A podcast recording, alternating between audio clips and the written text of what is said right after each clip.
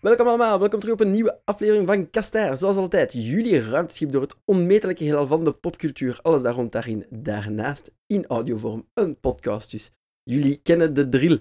Deze keer steken we weer over in ons ruimteschip naar de gamesredactie. I know, ik had vorige keer beloofd dat we bij de films gingen stoppen om te zien of dat er daar stof op lag. Maar het is een noodgeval, emergency. De rode lamp brandt, alles erop en eraan, want... we hebben terug Michiel uitgenodigd. Hallo. Yes, want jij bent erin geslaagd om deel te nemen aan de netwerktest van Eldenring. De netwerktest, zeg ik dat juist? Ja, de netwerktest inderdaad. Hè. Het was de test waarvoor je je kon inschrijven. En een paar weken geleden kon je op een website zeggen van hey, ik wil... mij inschrijven voor die test en dan was het bang afwachten op een mailtje om te zeggen dat we bij de gelukkigen waren. Nou, de helft van de planeet wil natuurlijk Eldenring al testen. Het is nog even wachten, het is voor eind februari pas als het uitkomt. Dus het is een hele klus om te klaren om erbij te horen, maar je was erbij en dus natuurlijk moeten we eens horen hoe jouw avontuur was, Eldenring. Het is op zijn zachtst uitgedrukt zeer, zeer, zeer verwacht door de fans. Als terug niet alleen de opvolger van Sekiro, maar ook een terugkeer naar de Dark Souls-eske atmosferen. Maar dan in een totaal nieuw jasje, want jij gaat het er ons alles over vertellen natuurlijk. Maar het spel is danig veranderd ten opzichte van een Dark Souls 3. Enfin, alleszins, dat allemaal. We moesten jouw verhaal dus eens horen, dus zijn we er daarover gestoken. En daar gaan we het vandaag over hebben. Voordat we erin vliegen, Michiel, stel iedereen gerust. Eldenring wordt toch zo goed als dat we het allemaal zouden willen? Ik denk het wel. Ik heb mij in ieder geval zeker geamuseerd met de netwerktest. Er zijn nog een paar minpuntjes aan, maar in C lijkt het mij een heel goed spel te zijn of te zullen worden als de kwaliteit van het... of de inhoud van het volledige spel... even interessant zal zijn als die van de netwerktest. Dan zit dat nog. Oké, hopelijk alweer een nieuw meesterwerk op de kerststok van From Software. Maar ik ben gerustgesteld, ben blij. Het is altijd zo een beetje bang afwachten. Ik denk niet dat die ooit zouden kunnen falen, maar er is voor iedereen een eerste keer. Cyberpunk. Maar alleszins, de nitty-gritty dan, als het dan zo goed was. Hoe was jouw avontuur begonnen? Moest je klaarzetten op een bepaald uur? Want je had beperkte tijd om die demo te doen. Ja, de test bestond uit 5 sessies, verspreid over een 3-tal dagen, denk ik. En elke sessie was 3 uur lang. Maar ja, 1 sessie was zo, de vrijdagnamiddag bijvoorbeeld, van 12 tot 3. Ik was maar om 1 uur thuis, dus ik kon pas van 1 tot 3 spelen bijvoorbeeld. Andere sessie... Lopen. Ja, hopen dat de trein geen vertraging had eerder. Hè. Maar gelukkig niet, dank je NMBS. Shout-out. Een andere sessie was dan van 4 tot 7 s'nachts en daar heb ik dan toch wel voor bedankt. Dus de sessies overdag die heb ik kunnen meemaken, gelukkig. Hè, maar die s'nachts heb ik toch aan mij laten voorbijgaan. Ja, dat was dan tegelijkertijd met iedereen in de wereld. Misschien daarom dat zo gestaggerd was. Ja, ze willen hun servers en zo en hun capaciteiten daarmee testen natuurlijk. Hè. Ze willen dat testen en ze willen algemene feedback over hoe het was. Mm-hmm. Mm-hmm. Oké, makes sense. Maar dus het was aangekruist in de kalender en met de wekker op dat jij moest spelen. Hoe was de ervaring? Hoe is dat eigenlijk allemaal begonnen? Heb jij echt het spel zoals het zou uitkomen gehad met intro en filmpjes en al? Of? Geen filmpjes, dus ook geen character creation. Je kon enkel tussen 5 voorgemaakte classes kiezen. Maar dat is bij andere netwerktests, ik denk bij die van Dark Souls Remastered bijvoorbeeld ook, was dat ook zo. Maar kijk, je kon een van de classes kiezen en je kwam terecht in wat dat volgens mij ook gewoon de tutorial area van het spel zelf zal zijn. Waar wel een deel... afgesloten was. En ik ben ook op het einde van de test, nadat ik alles had gedaan en alle bazen had verslagen, nog eens teruggegaan, maar het blijft dichtgaan. Enkel iemand die zich erdoor geglitcht heeft, want glitches zijn er blijkbaar al, die dus out of bounds is kunnen gaan en daar YouTube-filmpjes van heeft gemaakt, die heeft al een beetje kunnen tonen wat daar was. Maar kijk, tutorial area gedaan. En daarna ga je een lift omhoog en doe je deuren open en kom je meteen terecht in de grote wereld van The Lands Between. Ja, ik heb over dat stuk de vergelijking met Breath of the Wild heel vaak horen vallen. Terecht? Ik vind van wel. Of eerder een vergelijking maken met Breath of the Wild dan met andere open world games waar je heel veel te doen hebt, maar waar die activiteiten niet altijd zo interessant zijn of geen leuke beloning opleveren of gewoon je een vraagtekentje op een kaart laten invullen. Mm-hmm. Ja, zo die checklist open wereld. Voilà. Want wat is nu natuurlijk in dit spel? Hè? We zeggen het nu, het is inderdaad From Software game, hè, zoals Dark Souls, zoals Bloodborne, Sekiro, maar, en Demon's Souls natuurlijk ook, maar één grote verandering is dat het open world is, hè, open wereld. Gelukkig is het een heel interessante open wereld. En daarmee bedoel ik dat alle plaatsen die ik kon bezoeken, of alles waar ik zelf naartoe wou gaan als ik zelf wou verkennen, dat werd altijd beloond op een leuke manier. Niet gewoon met iets van, oh kijk, hiermee doe je 2% extra damage, of nu heb je 1 van de 60 van deze dingen gevonden. Maar met een nieuwe dungeon, met NPC's, alleen een kleine dungeon, hè, met NPC's, vaak ook met nieuwe bazen, volledig unieke bazen, en dan, als je die kan verslaan, achteraf toch wel een beloning. Dus in die zin, net zoals Breath of the Wild, kan je eigenlijk gaan waar je wil, met een paar beperkingen. Ja, van de demo ook. Of ja, van de abilities bedoelde. Want zelf in het gebied waar ik was, waren er een aantal dingen afgesloten die in het volledige spel waarschijnlijk wel open zullen zijn. Maar je kan dus kiezen waar je naartoe gaat. Je kan direct voor de main story gaan als je wil, of je kan alle kleine dingen gaan onderzoeken, alle mogelijke locaties voor verborgen dungeons gaan onderzoeken. En sommige zijn trouwens wel goed verborgen, hoor. Oké, nice. Ik ben persoon 2, 100%. Dus ik ga mij daarin verliezen in het begin. Maar dan krijg je waarschijnlijk ook kaart op je gezicht. Like in alle Dark Souls als je het off the beaten path gaat. Niet meteen. Sommige bazen zijn optioneel en zijn veel moeilijker natuurlijk. Maar de meeste bazen in die optionele dungeons waren eigenlijk waarschijnlijk omdat ook een soort de open wereld tutorial daar is natuurlijk.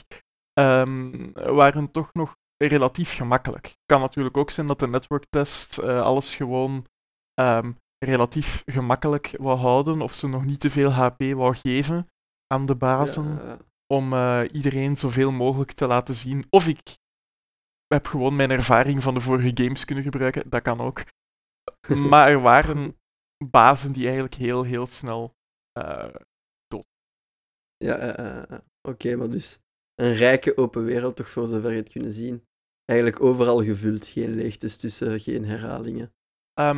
Je hebt tussen plekken heb je natuurlijk bossen of moeras waar je door moet, maar zelfs daar, hè, er zijn wel vijanden die rondvliegen of rondlopen of wat dan ook doen. Verborgen zijn ook soms. En het feit is dat je geen 3 minuten op je paard moet zitten om ergens naartoe te rijden, want het is een gebied waar veel te doen is, maar op zich was het nog niet zo'n super groot gebied eigenlijk. Ik was altijd verbaasd, ook omdat het paard eigenlijk wel best snel rijdt waarschijnlijk, maar ik was altijd verbaasd hoe snel dat ik was op een plek waar, als ik dan naar de map zelf keek, dacht ik van, oh, dat is eigenlijk nog dubbel zo lang rijden. Maar nee, het was eigenlijk heel snel altijd. Oké. Ja, dus een goede pacing, een goed tempo in hoe dat die open wereld gestructureerd is. Niet te groot, niet te klein. Maar dan vraag ik mij af, hoe werkt dat met de typische Dark Souls-formule? Van pikkelharde dungeons, traps, zo van die zaken. Hebben ze die in overgang goed doorstaan? Of? Ja, ik vind dat ze het wel op interessante manier gedaan hebben. Dus ik heb al gezegd, hè, je kan kleinere dungeons of soms middelgrote tot grote dungeons vinden. De optionele dungeons waren nog niet zo bijzonder groot eigenlijk, maar 1 of 2 waren toch zeker niet echt klein. Andere waren wel eigenlijk best klein. Maar in die dungeon zelf is het weer een puur mini dan wel, maar een puur Dark Souls of Soulsborne-achtig level met vijanden die achter hoeken verborgen staan of aan de plafonds hangen, met hendels die je moet overhalen om deuren te doen, zelf met een shortcut. Of een shortcut of 2 zelf. met geheimen als je de lift omhoog of naar beneden gaat, dat je er toch moet afspringen. Hè. Dat was te verwachten natuurlijk. En dat doen ze nog steeds. Dus dat is er nog. En ook in de open wereld zelf. Oké, het is open wereld, maar er lopen ook vijanden rond. En er zijn open plekken, zoals kampen, zoals een moeras. Waar je nog altijd wel zeker diezelfde gameplay bij hebt eigenlijk. Hè. Je zegt moeras, bedoelt je iets toxic? Iets met poison? Nee, eigenlijk niet. Oh. Voorlopig kon ik overal doorlopen zonder gepoisoned te worden. Er was gewoon een moeras. Maar geen Blight town achtige nachtmerries of geen Valley of Defilement of van de andere games ook niet. Nee. Dat zal misschien nog komen, hè, want het blijft natuurlijk een spel van Miyazaki. Die man houdt van zijn poison swamps in de duisternis. Nee. Het was een swamp in de open wereld met veel licht. Allee, gewoon, ja, veel licht van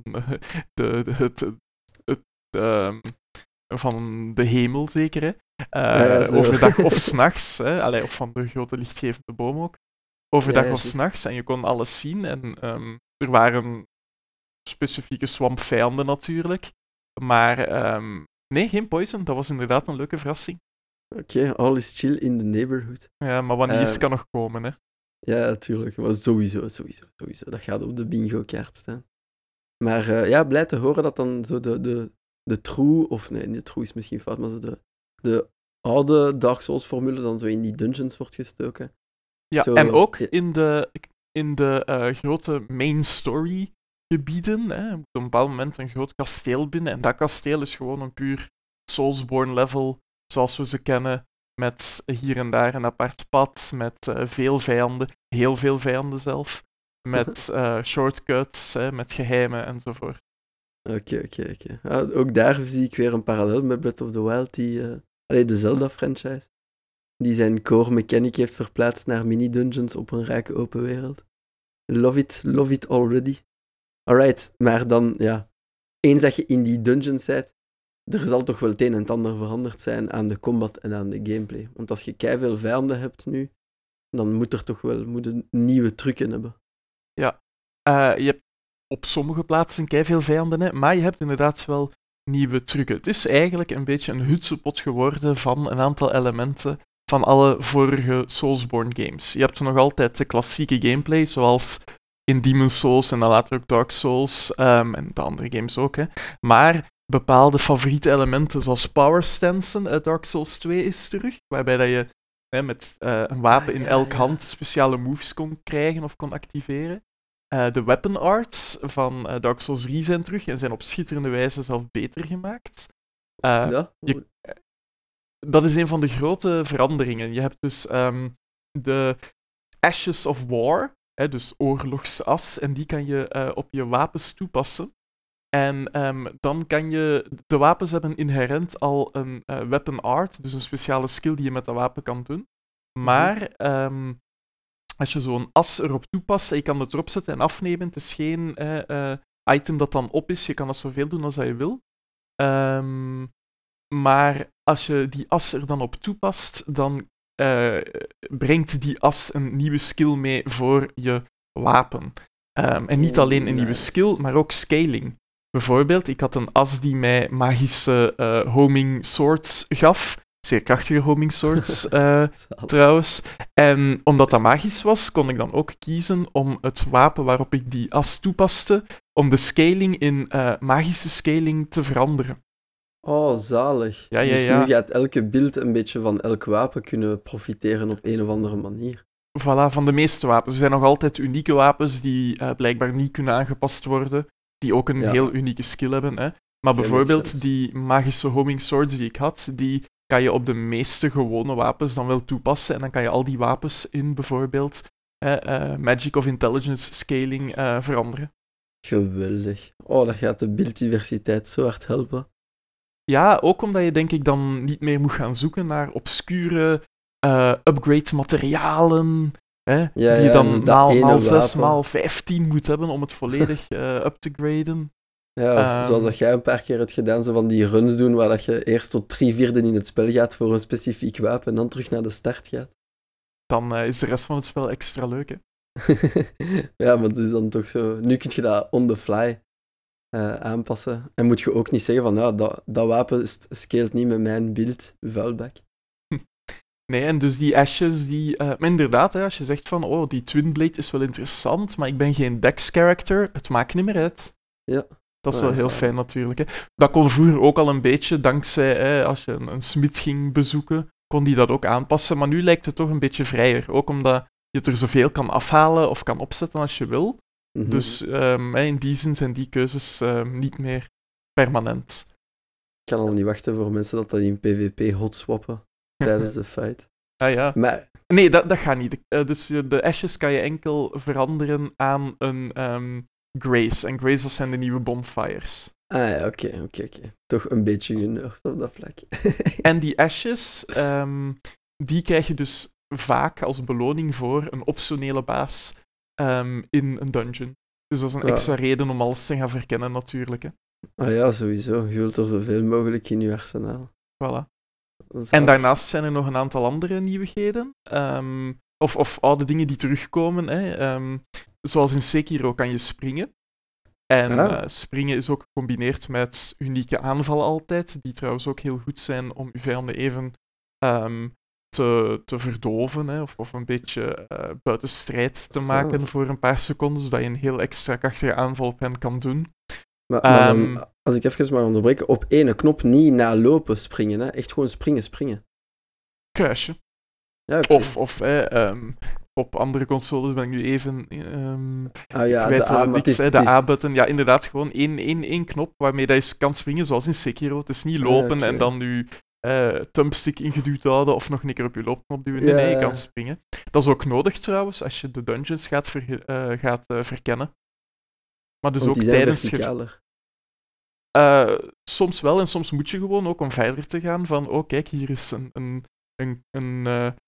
meubelstuk dat even hoog is als mijn knie. Hé, ik kan er wel over opeens. Oh, zalig. Dat was een grote onmogelijkheid in bijvoorbeeld de oudere Dark Souls games. Maar nu kijk, geen enkel probleem. Maar dus ook voor gevechten is het springen een heel goed idee. En zorgt er ook voor dat je weer nieuwe tactieken kan gaan ontwikkelen. Hè. Ah ja.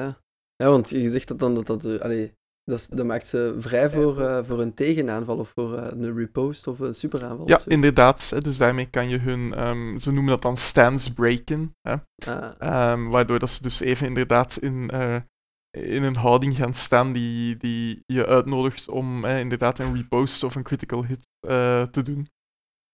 Ideaal. Voilà. Okay. Over repost gesproken, je kan natuurlijk ook gewoon parryen en repost doen, zoals altijd. Ah, ja. Ik had dan ook iets gelezen over dat je dat met een shield na blok of zoiets kon doen. Ja, dus de oude elementen komen terug, maar er zijn dan ook inderdaad een paar nieuwe elementen.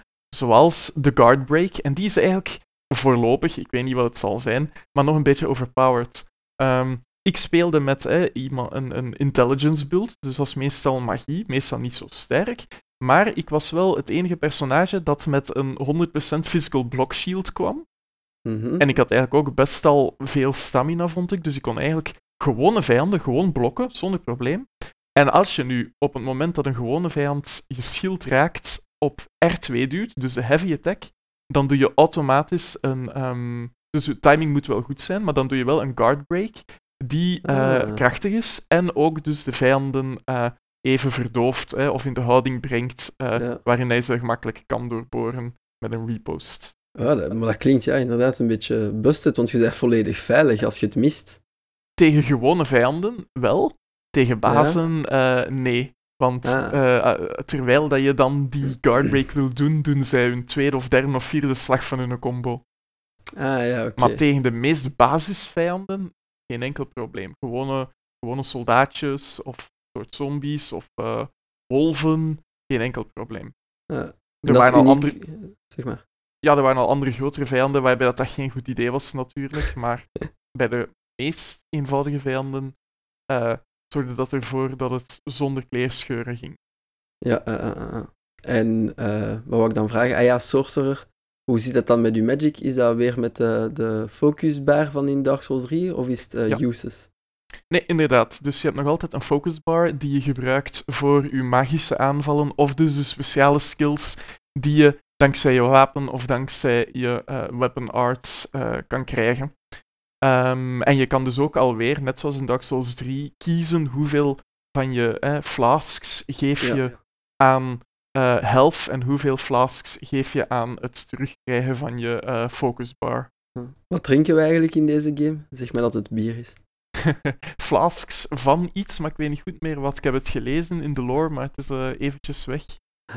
Of flasks die je zelf maakt. Er is een derde soort voorlopig, die je zelf kan samenstellen, waarvan dat ik altijd maar één slokje had. Maar kijk, en dan kan je zo kiezen tussen deze geeft mij de helft van mijn leven terug, de helft van mijn stamina, of deze ontploft, wat mij, maar ook de mensen of de vijanden rond mij schade berokkent.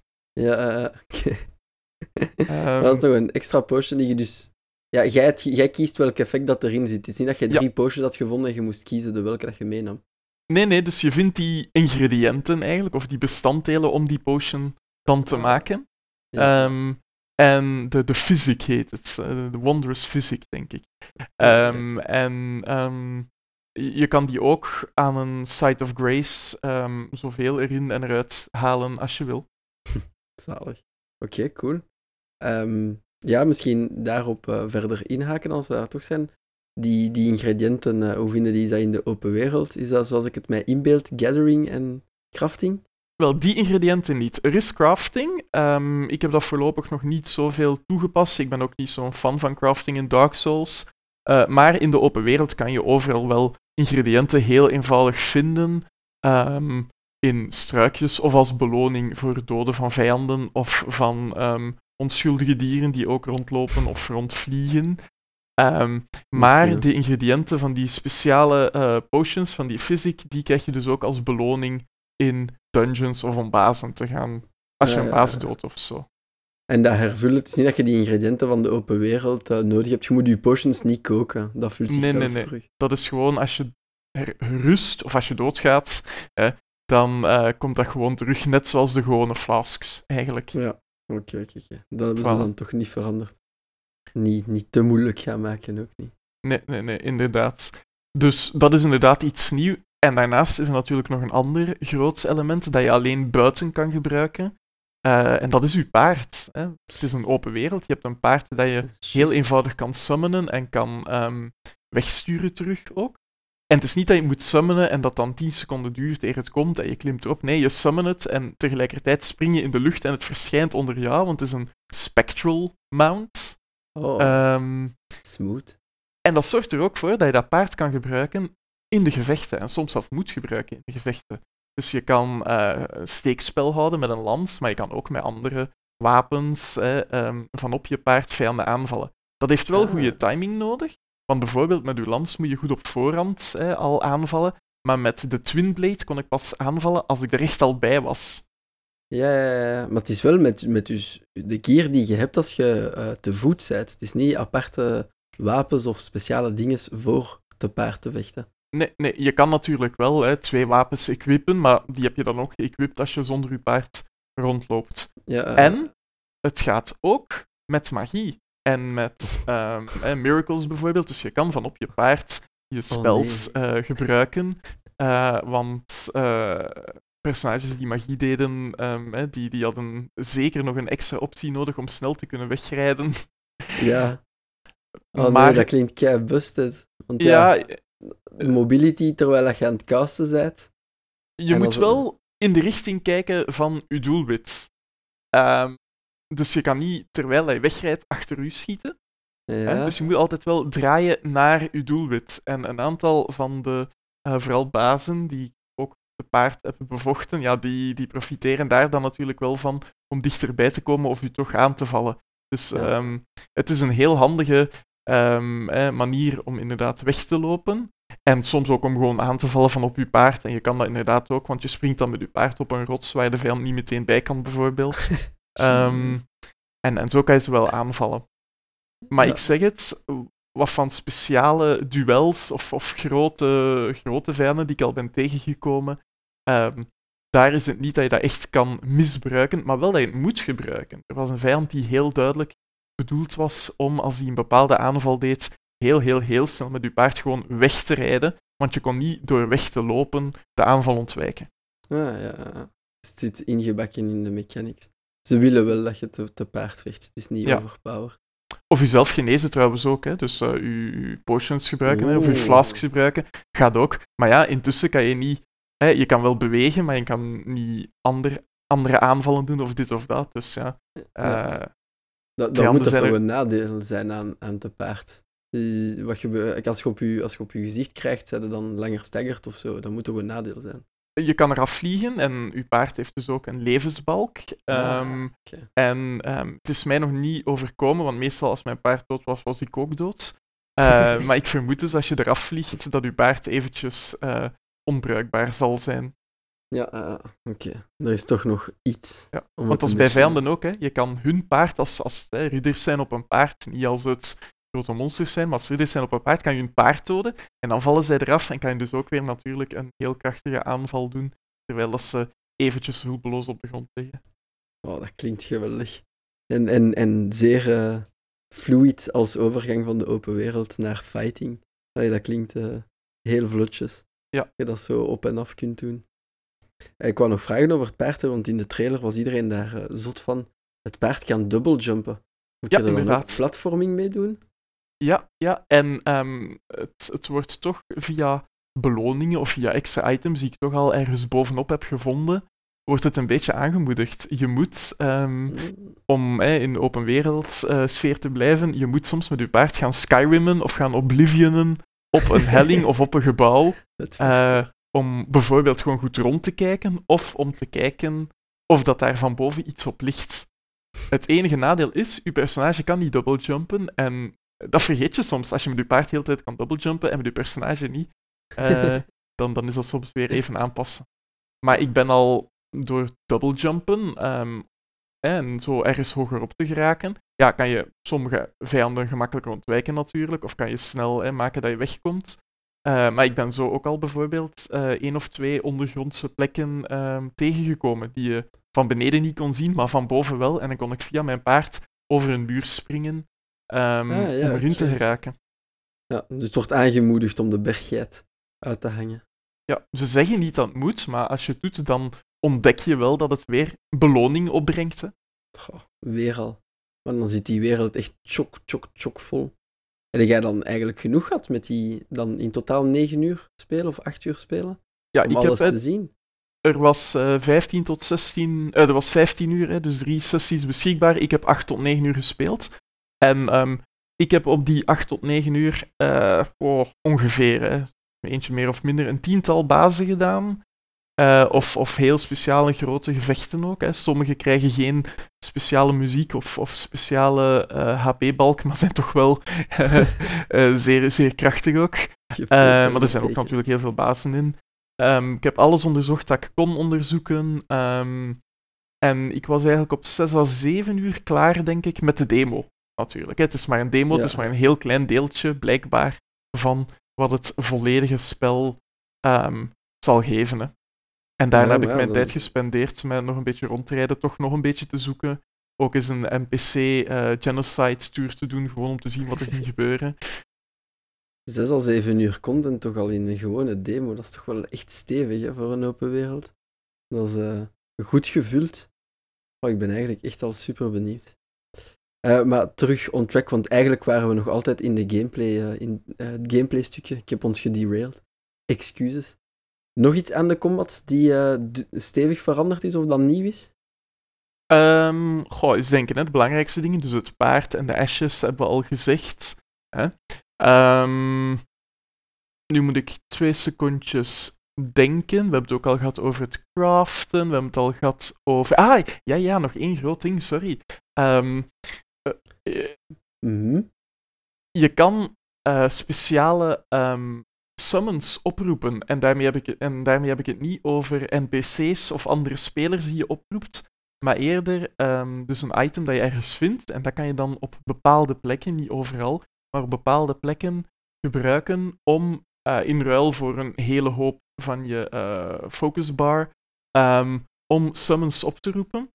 die je bijstaan totdat je echt uit het gebied bent of totdat ze dood zijn.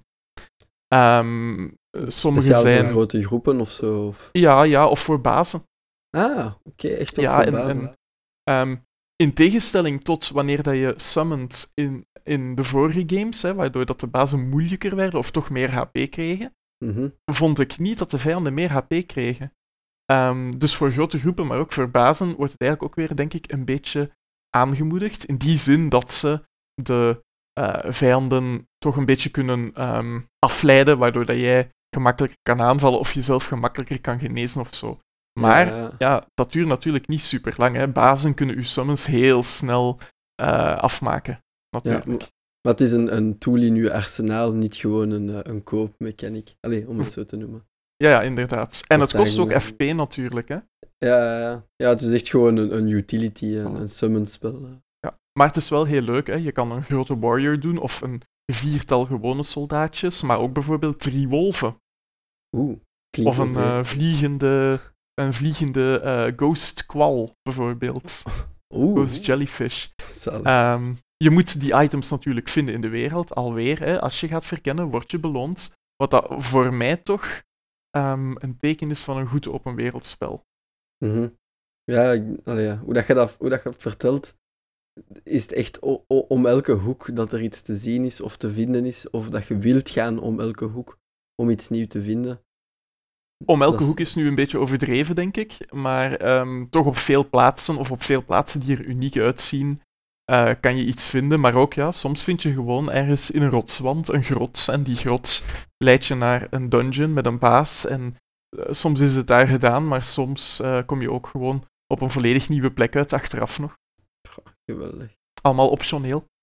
En terwijl we daarover bezig zijn, hebben we die optionele dingen veel lore dan ook gezien? Of was het echt altijd beloningen van gear en zo? De lore zit natuurlijk in de gear, hè, maar toch een paar plekken tegengekomen waarbij je toch al denkt van, wat is dat hier?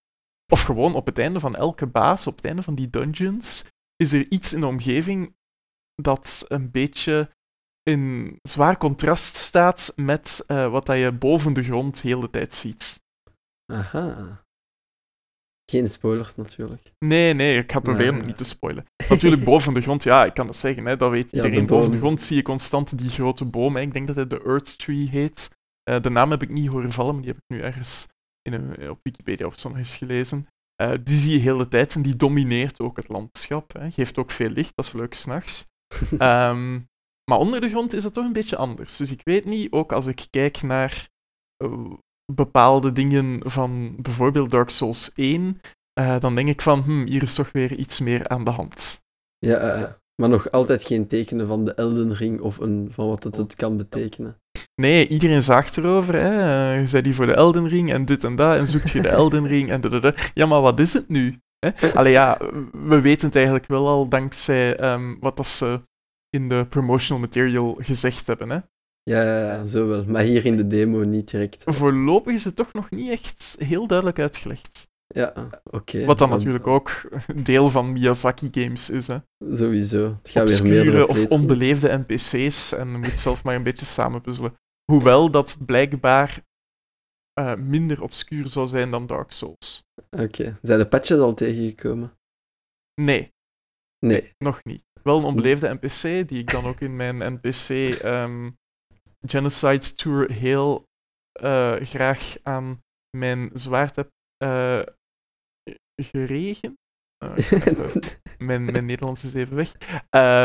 Maar patches zelf nog niet. Nee, dat is hopelijk een leuke verrassing die ons te wachten staat. Oké, ik ben ook al benieuwd. Ja, ik weet niet, want ik wou overschakelen naar misschien het online aspect. Ik weet niet, is er iets nog in het offline, om het zo te noemen? In het singleplayer gedeelte dat je wilt in de verf zetten? Het is open wereld, maar de sfeer van de oude Dark Souls games is er nog steeds. Hè. In de dungeons is het een puur Dark Souls level, maar ook daarbuiten heb je die sfeer nog. Maar aan de andere kant is het ook een beetje serener. Er is duidelijk iets aan de hand met de wereld en ik heb al heel veel geëxecuteerde mensen tegengekomen of soms hoor je gewoon mensen die volgens mij gekruisigd zijn, heel de tijd roepen. Van, maar sereen. Ja, aan de andere kant heb je die grote boom die licht geeft. En 's nachts moet je niet met een toorts gaan rondlopen of zo, want je hebt 's nachts genoeg licht. Hè. Er is trouwens een dag- en een nachtcycle. En ook verschillende weersomstandigheden zijn er ook, bijvoorbeeld. Maar dat zorgt er wel voor dat het allemaal een beetje een rare sfeer heeft. Volgens mij is de wereld nog niet zo om zeep, zoals in bijvoorbeeld duidelijk in Dark Souls 1 tot en met 3. Ik ben zo, wel al wat minder deprimerend. Ja, inderdaad. Ik ben wel al 1 dungeon tegengekomen waar ik wel een toorts nodig had om te kunnen zien. Ja. Dat is niks nieuw natuurlijk, maar het kan nog, hè. Elke Dark Souls heeft zijn Tomb of the Giants nodig. Voilà. En het grote kasteel dat ik ben moeten binnenvallen is natuurlijk weer heel gotisch en imposant. Ja. Is dat een callback? Want ik had zo precies een indruk van in de trailers dat zo die grote kastelen, om ze zo te noemen, die dikke dungeons, dat die callbacks waren naar vorige plekken in Dark Souls. Ik heb niet meteen een bepaald kasteel of een bepaalde plek herkend. Het is zeker geen Anor Londo, het is zeker geen, Drunk Lake Castle. Ja. Dus ik denk gewoon, het is alweer een groot kasteel. Nu, de trailer heb ik al een tijdje niet meer bekeken, dus het kan zijn dat ze in de trailer nog een ander kasteel hebben getoond. Maar het kasteel dat ik heb gezien, en dat ik ook heb kunnen betreden voor een klein stukje, is volgens mij geen callback, is gewoon nieuw. Zijn eigen ding, ja. Niet meer dan een knipoog. Alright. De online, heb jij daarin gedabbeld? Ik vroeg mij eigenlijk af, vooral om te weten hoe ik het ga plannen met mijn achterban. Hoe zit het met elkaar te summonen? Met hoeveel kan je samenspelen? Hoe zit dat allemaal? Ik heb niet zoveel online gespeeld, maar ook gewoon om de reden dat je bijvoorbeeld niet kan geïnvade worden als je dat zelf niet wil. Oh, je moet een item activeren, denk ik, om invasies of summons die jij dan zelf doet toe te laten. Okay. Wat dat er wel voor zorgt dat je niet meer bang moet zijn om rond te gaan lopen en te denken van oh, nu gaat er toch geen andere speler met een overpowered build mij hier alles afnemen of zo. Nee, enkel als je het toelaat, komen ze blijkbaar. Ik heb wel al 1 NPC-invasion meegemaakt, maar ik denk dat dat is om je gewoon dat systeem een beetje te leren kennen. Ja, maar dat betekent dan ook dat invaden dat dus nooit tegen solo-players gaat zijn. Dan wordt dat toch keiveel moeilijker om te invaden. Ik denk dat ze andere spelers kunnen uitnodigen, maar dat ze daarom niet moeten doen. Ik heb een filmpje gezien van iemand, dus 1 speler die 2 andere spelers had uitgenodigd, dus je kan zeker al met 2 doen. Misschien met meer, hè. Of met 3 dan in totaal, maar ik denk dat het wel 4 of zo zal zijn. Maar dat moet ik eigenlijk nog eens opzoeken. Ik heb nog niet uitgetest. En die werd dan geïnvade en die vond dat niet leuk, dus dan was het opeens 3-1. Dan moeten inderdaad de invaders de omgeving en de vijanden goed gebruiken tegen de host. Elke keer een gankje, dat zal niet gemakkelijk zijn. Maar we moeten in de linklijst steken wat dat het exacte aantal is dan. Voilà, en je hebt natuurlijk... Sorry. Nee, ik wou vragen van de balans, kopers, tegenstanders, of het is gewoon 4 slots en je vult ze zo als dat je wilt. Ja, ik weet het niet, dus dat gaan we nog eens moeten opzoeken dan. Hè. Ja. Ik heb wel ook al gezien dat sommige mensen ook al de traditionele Fight Club hebben gedaan. Dus waarin dat ze gewoon al in elkaars wereld komen en mooi wachten totdat het hun beurt is om een duel te doen. Hè. Niet met 3 op 1, maar gewoon met 1 op 1. Hè. Fantastisch. De eer van Dark Souls player. Dat is toch geweldig om te zien. Waarschijnlijk buigen ze ook allemaal like de weeps als ze zijn. Alright, maar je hebt dus niet te veel gedabbeld. Of alleszins, je bent niet geïnvade geweest. Tegen je wil, buiten door NPC's. Nee, ik wou ook gewoon zoveel mogelijk van de content zelf zien, dus ik heb het ook niet opgezet. Hè.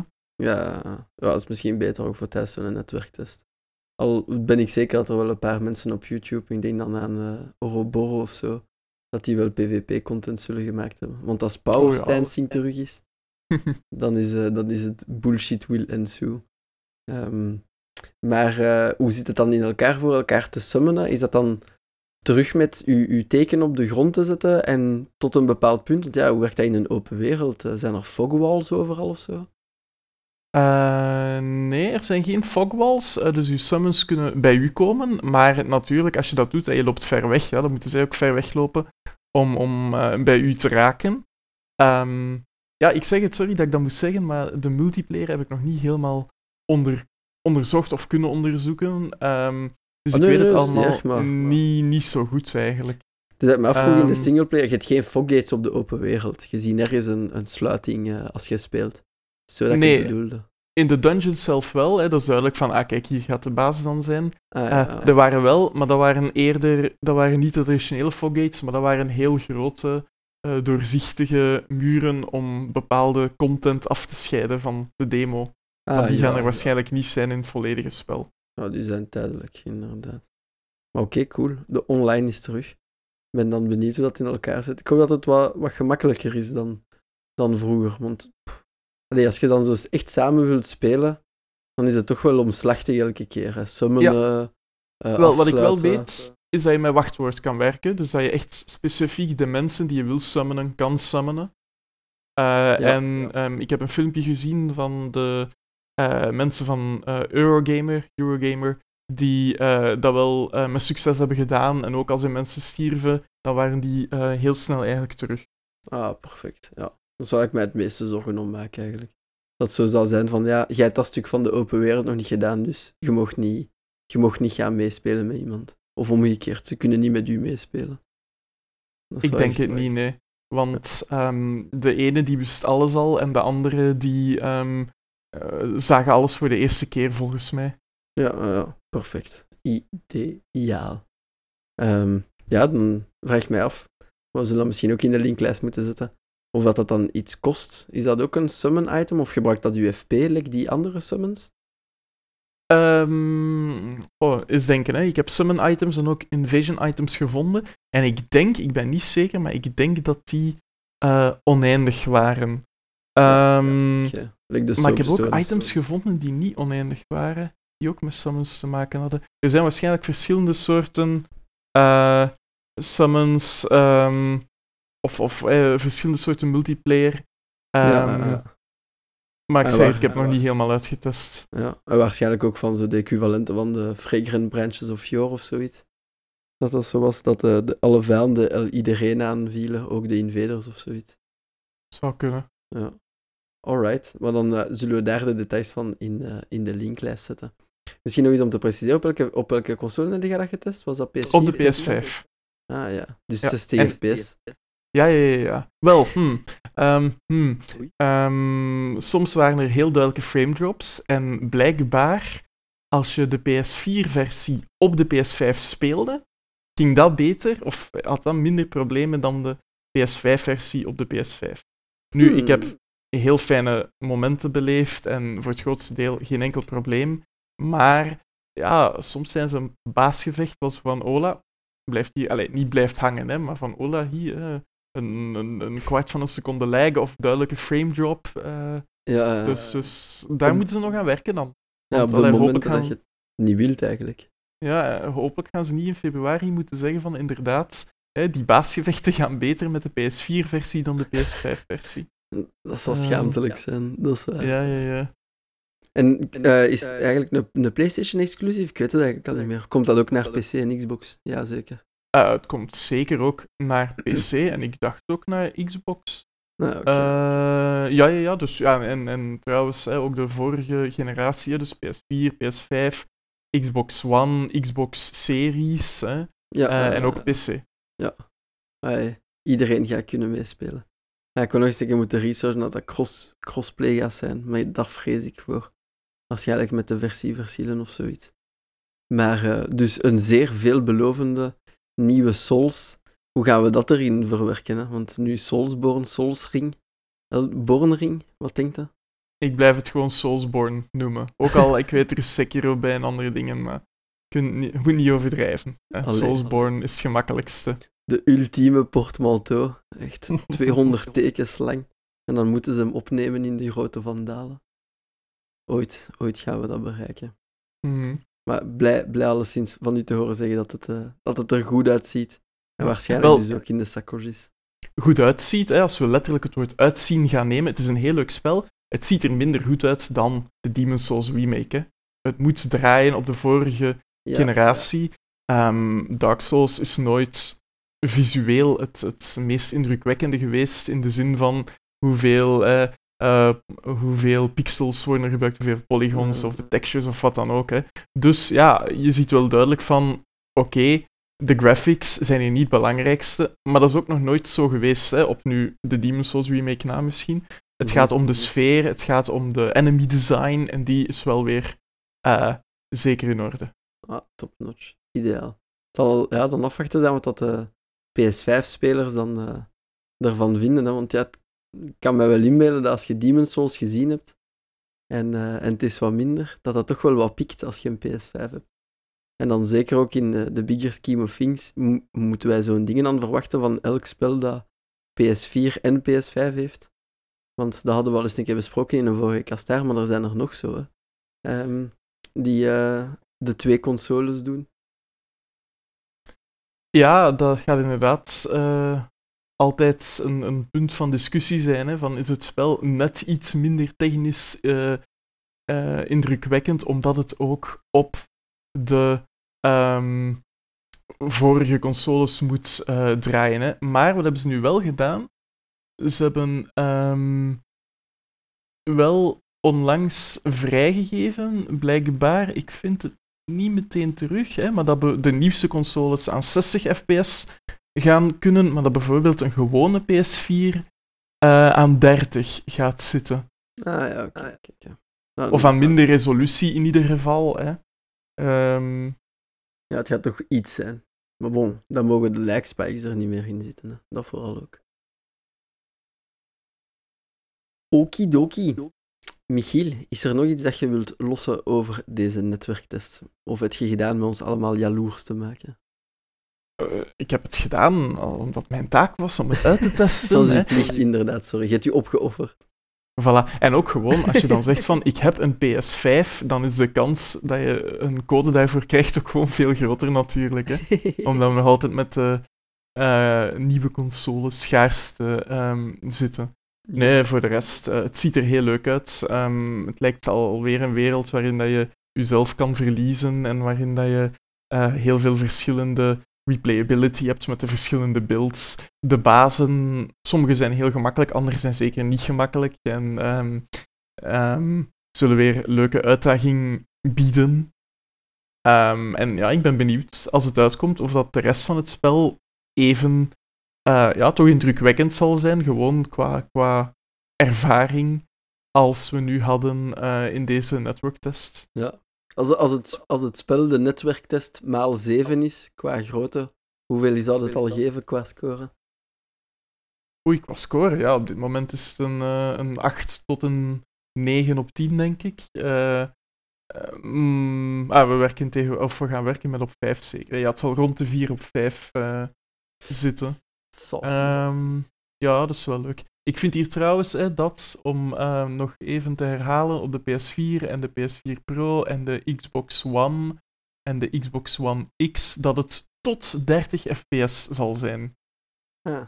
En op de nieuwere consoles tot 60 fps. Alright, oké. Dan zullen we zien wat dat de superdikke PC's zeggen, maar dat zal tot 2 miljoen fps zijn of zo waarschijnlijk. We zullen wel zien wat dat het internet daarvan zegt. En ondertussen staat het internet ook al vol. Dus willen jullie nog meer content, dan kunnen jullie op YouTube sowieso met Elden Ring nog veel meer horen en zien van dit spel. Zo niet, als jullie de spoilers willen vermijden, ja, dan is het hierna wachten tot 28 februari, 26? Ik dacht 25 of zoiets, hè, eind februari. Ik dacht 25 februari.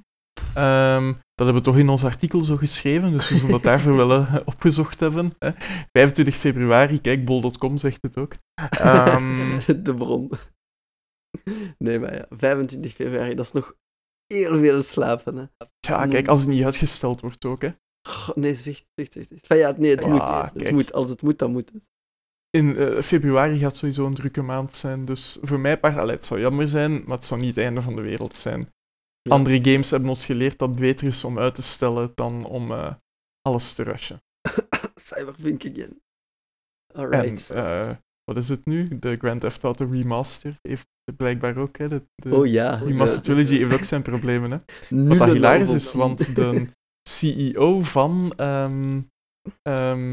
Take-Two Interactive, of van Rockstar, had in de tijd van Cyberpunk gezegd van maar moet eigenlijk geen spel uitgeven dat nog eigenlijk extra maanden nodig heeft om het af te werken. En nu doen ze dit zelf. Karma. Maar ik voel al direct een discussie voor een andere keer, want ik heb ook gehoord van de befaamde 0,5 op metacritiek. Dus daar kunnen we ook eens een keer op inzoomen, al was het maar voor een kortere aflevering. Maar ik moet gelukkig niet voor dit spel, hè? Ja, nee, niet voor deze. Deze is goed. Dus heel goed, dat ziet er heel goed uit. Non de dekken. Maar bon, ik ben jaloers, maar ik ben wel heel blij met de geruststelling dat Michiel zegt dat het goed was, hè. Daar komt het op neer. Alright, dan rest dan ons nog maar één ding om te doen. En dat is jullie mening vragen, luisteraars. Ik weet niet of dat er andere mensen mee zaten in de netwerktest. Zo ja, chansaars. Zo nee, wat denken jullie dat Elden Ring gaan zijn? Wat verwachten jullie nog meer van? Of nog minder? Zal het uitkomen op 25 februari? En hebben jullie al jullie verlof ingeboekt? Laat het ons allemaal weten. Het kan zoals gewoonlijk op onze socials. Op Facebook, op Twitter, @podcastaar_be. Het kan op onze Discord. Jullie mogen een mailtje sturen naar castaar@geekster.be, et cetera, et cetera. Ooit zullen we ook nog een telefoonlijn moeten openen, als we extra populair zijn. Maar dat zal nog eventjes moeten wachten. Zo, dikke merci iedereen voor het luisteren. Michiel, uiteraard ontzettend merci voor, en dan in cascade, een PS5 aan te schaffen. De netwerktestcode te bemachtigen, dat te spelen, daar 9 uur van uw planning voor vrij te maken en dat dan te komen vertellen bij ons. Dikke merci daarvoor. Zo, tjauwkes bijkes dan iedereen en tot de volgende aflevering. Salut! Dag!